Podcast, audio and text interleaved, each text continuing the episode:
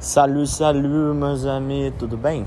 Cara, já gravei um podcast, um episódio muito legal aqui chamado Qual é Pior? Em que eu vou. Em que eu vou elencar uma série de motivos numa disputa de queda de braço para ver quem é o pior: Jair Messias ou Luiz Inácio. E eu diria que esse episódio é uma. talvez uma extensão, uma, um acréscimo, um after, um happy hour desse episódio, mas vale super a pena você ver. Se chama Qual é o Pior, tá? Mas vamos lá. Vamos começar criticando o Jair, porque eu convivo mais com ele, tá bom? Quer dizer, convivo mais com ele assim, convivo foi o contrário. Eu convivo com pessoas a maior parte das pessoas com quem eu convivo tem uma aversão maior por ele. Então por isso que eu vou começar por ele. É... Bom, Aí a gente lembraria do que? Dele atacando a democracia, né? Às vezes até de maneira explícita, mas desde que virou presidente isso é feito de maneira mais uh, implícita, de maneira. Qual a palavra? Eu esqueci o nome da palavra. Uh, discreta, não. Não lembro, gente, o nome da palavra, mas enfim, vocês entenderam a gente lembraria do negacionismo dele, né? Estimular a burrice nas pessoas, dele ser homofóbico, dele ser preconceituoso, dele dele às vezes a depender do seu viés a o que ele fala sobre direitos humanos mas nesse sentido né a interferência que ele faz na Polícia Federal. Beleza, elenquei aqui alguns motivos básicos e que já já eu volto nesse assunto, tá? Que eu vou entrar no metrô agora. Oxi, o metrô não tá parando. Vou entrar lá na segunda porta que eu já desço de cara para escada da rodoviária. Isso que é eficiência. Então, minha gente, nota-se que voltando, nossa, eu tô voltando depois de muito tempo, sabe? E vocês nem percebem isso, porque que eu corto o áudio, volto e não existe esse corte bruto como existe no vídeo. Mas então, minha gente, nota-se que a crítica não reside exatamente nas ideias, não é verdade? Porque quando isso se restringe ao campo das ideias, a polarização acontece de uma maneira saudável, né? Que é algo necessário para a democracia. Mas o que acontece nesse governo é, é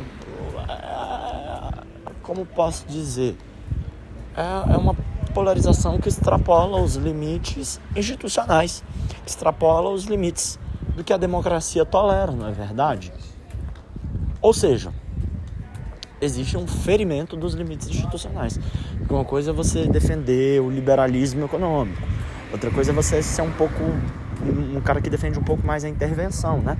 Uma coisa é você ser de direita, de esquerda, outra coisa é você é, defender princípios que, que, que fazem o Brasil retroceder para 300 anos atrás, né? Ou, ou no mínimo estagna o avanço. Coisas que realmente são inconstitucionais beleza. Isso precisa estar tá muito bem elucidado de que, de que não existe é, essa questão da luta entre bem e mal, como se fala, ela não pode ser encaixada na, no que concerne a ideais, né?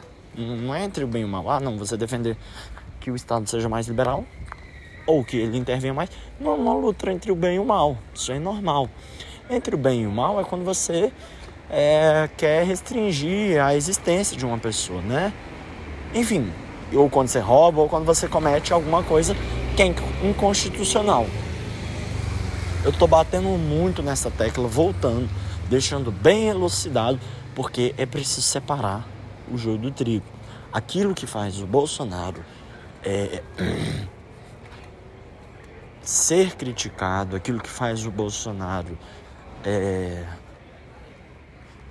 fugir desse escopo do debate de ideias e se tornar algo intolerável não é a inclinação política que ele tem. Não. Tudo bem se ele fosse de direita. Tá, tudo bem se ele defendesse a flexibilização do acesso às armas. É, whatever. De coisas que vocês podem concordar ou discordar. Mas não existe margem para que certas coisas sejam é, discordadas, né? Como o funcionamento dos três poderes. Beleza. Dito isso, ou como por exemplo quando ele homenageia um torturador dentro do poder legislativo, né, exercendo o cargo de deputado.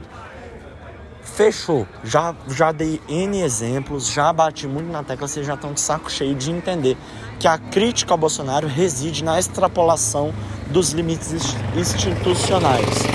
E aí, minha gente, qual que é o apogeu do o acontecimento mais apotético que acontece quando você fere o, o, o sistema, né, a instituição, é a prisão, na é verdade? É você virar réu e você ser preso ou pagar alguma indenização. Esse é o máximo que acontece, não é? Porque às vezes quando a gente está falando do campo ético, é, a lei não comporta tudo que é certo e errado, não é verdade? Você há de concordar. Às vezes você fere um campo ético. E até aí não existe nada na, na instituição que, que dê amparo a isso. Mas, quer dizer, nada não, né? Mas de maneira geral, falando assim, aí caberia ao povo brasileiro fazer uma avaliação e na próxima eleição votar melhor, né? Mas beleza. É, quando você extrapola aquilo que é ético, você realmente extrapola a Constituição, você é punido, você é preso. E aí, o outro sujeito, o concorrente, Luiz Inácio, ele passou por esse processo. Então, note como os dois, um já passou pelo processo, um já foi preso, feriu explicitamente os limites institucionais e foi condenado, foi por mais de um juiz, tá? Já existe aqui um podcast deu, deu criticando o Sérgio Moro, o, o andamento desse processo, mas o fato é, ele já foi condenado por mais de um juiz, já dormiu na cadeia, e, ainda, e, e, e mais do que isso, foi pelo cargo que ele exercia. Não foi uma algo que ele cometeu na vida pessoal dele, algo que ele cometeu fora da esfera política, fora da, da, da esfera da direção do executivo. Não, ele cometeu o que cometeu foi no cargo dele. Foi na cadeira de presidente da República que ele foi levado para a cadeia. Então, como um homem desse pode ser é, eleito, como um homem desse pode concorrer, na verdade, né? Que ele não foi eleito, mas tem, a, tem chance de ser eleito. E, e, e ainda assim as pessoas não perceberem essa, essa grande semelhança que existe nos dois. Um extrapola um, os limites institucionais por um motivo. Segundo ele, extinguir a corrupção. E o outro extrapola os limites institucionais, também, segundo ele, para, para beneficiar os pobres. E aí precisa dar dinheiro para a Câmara dos Deputados, como mostrou o esquema do mensalão. Me poupe, né? Só bandido gostoso, essa tropa tá demais. Só bandido gostoso, essa tropa tá demais. Vou ter que desligar. Chegando aqui nos meus pais. Não, mas é só mesmo porque acabou o nosso papo. Era um pequeno complemento desse disso do qual é pior. E, e eu não sei se eu falei no início, espero que tenha falado e reitero. Eu espero de verdade que esse podcast não tenha influência nenhuma sobre o seu voto. E, e aqui só com os argumentos que eu dei, não foram suficientes para é, elucidar qual é o pior, né? Porque em tese você pensaria, ah, não, Lula já foi preso, não. Acontece só que o Lula passou por esse momento apotético do, do ferimento da institucional, né? Mas é natural que você tenha que sair do seu o seu governo esperar um tempo até, até o castelo de baralho cair e, e, e esse sujeito também passar por isso que Luiz Inácio passou. Mesmo porque o Augusto Aras, cara, é uma coisa assim. Os fatos dizem por si só, né? Ora, o papel de um procurador-geral da República não seria investigar? Quem não deve não teme, não é verdade? É... E mais do que isso, como é que existe aí?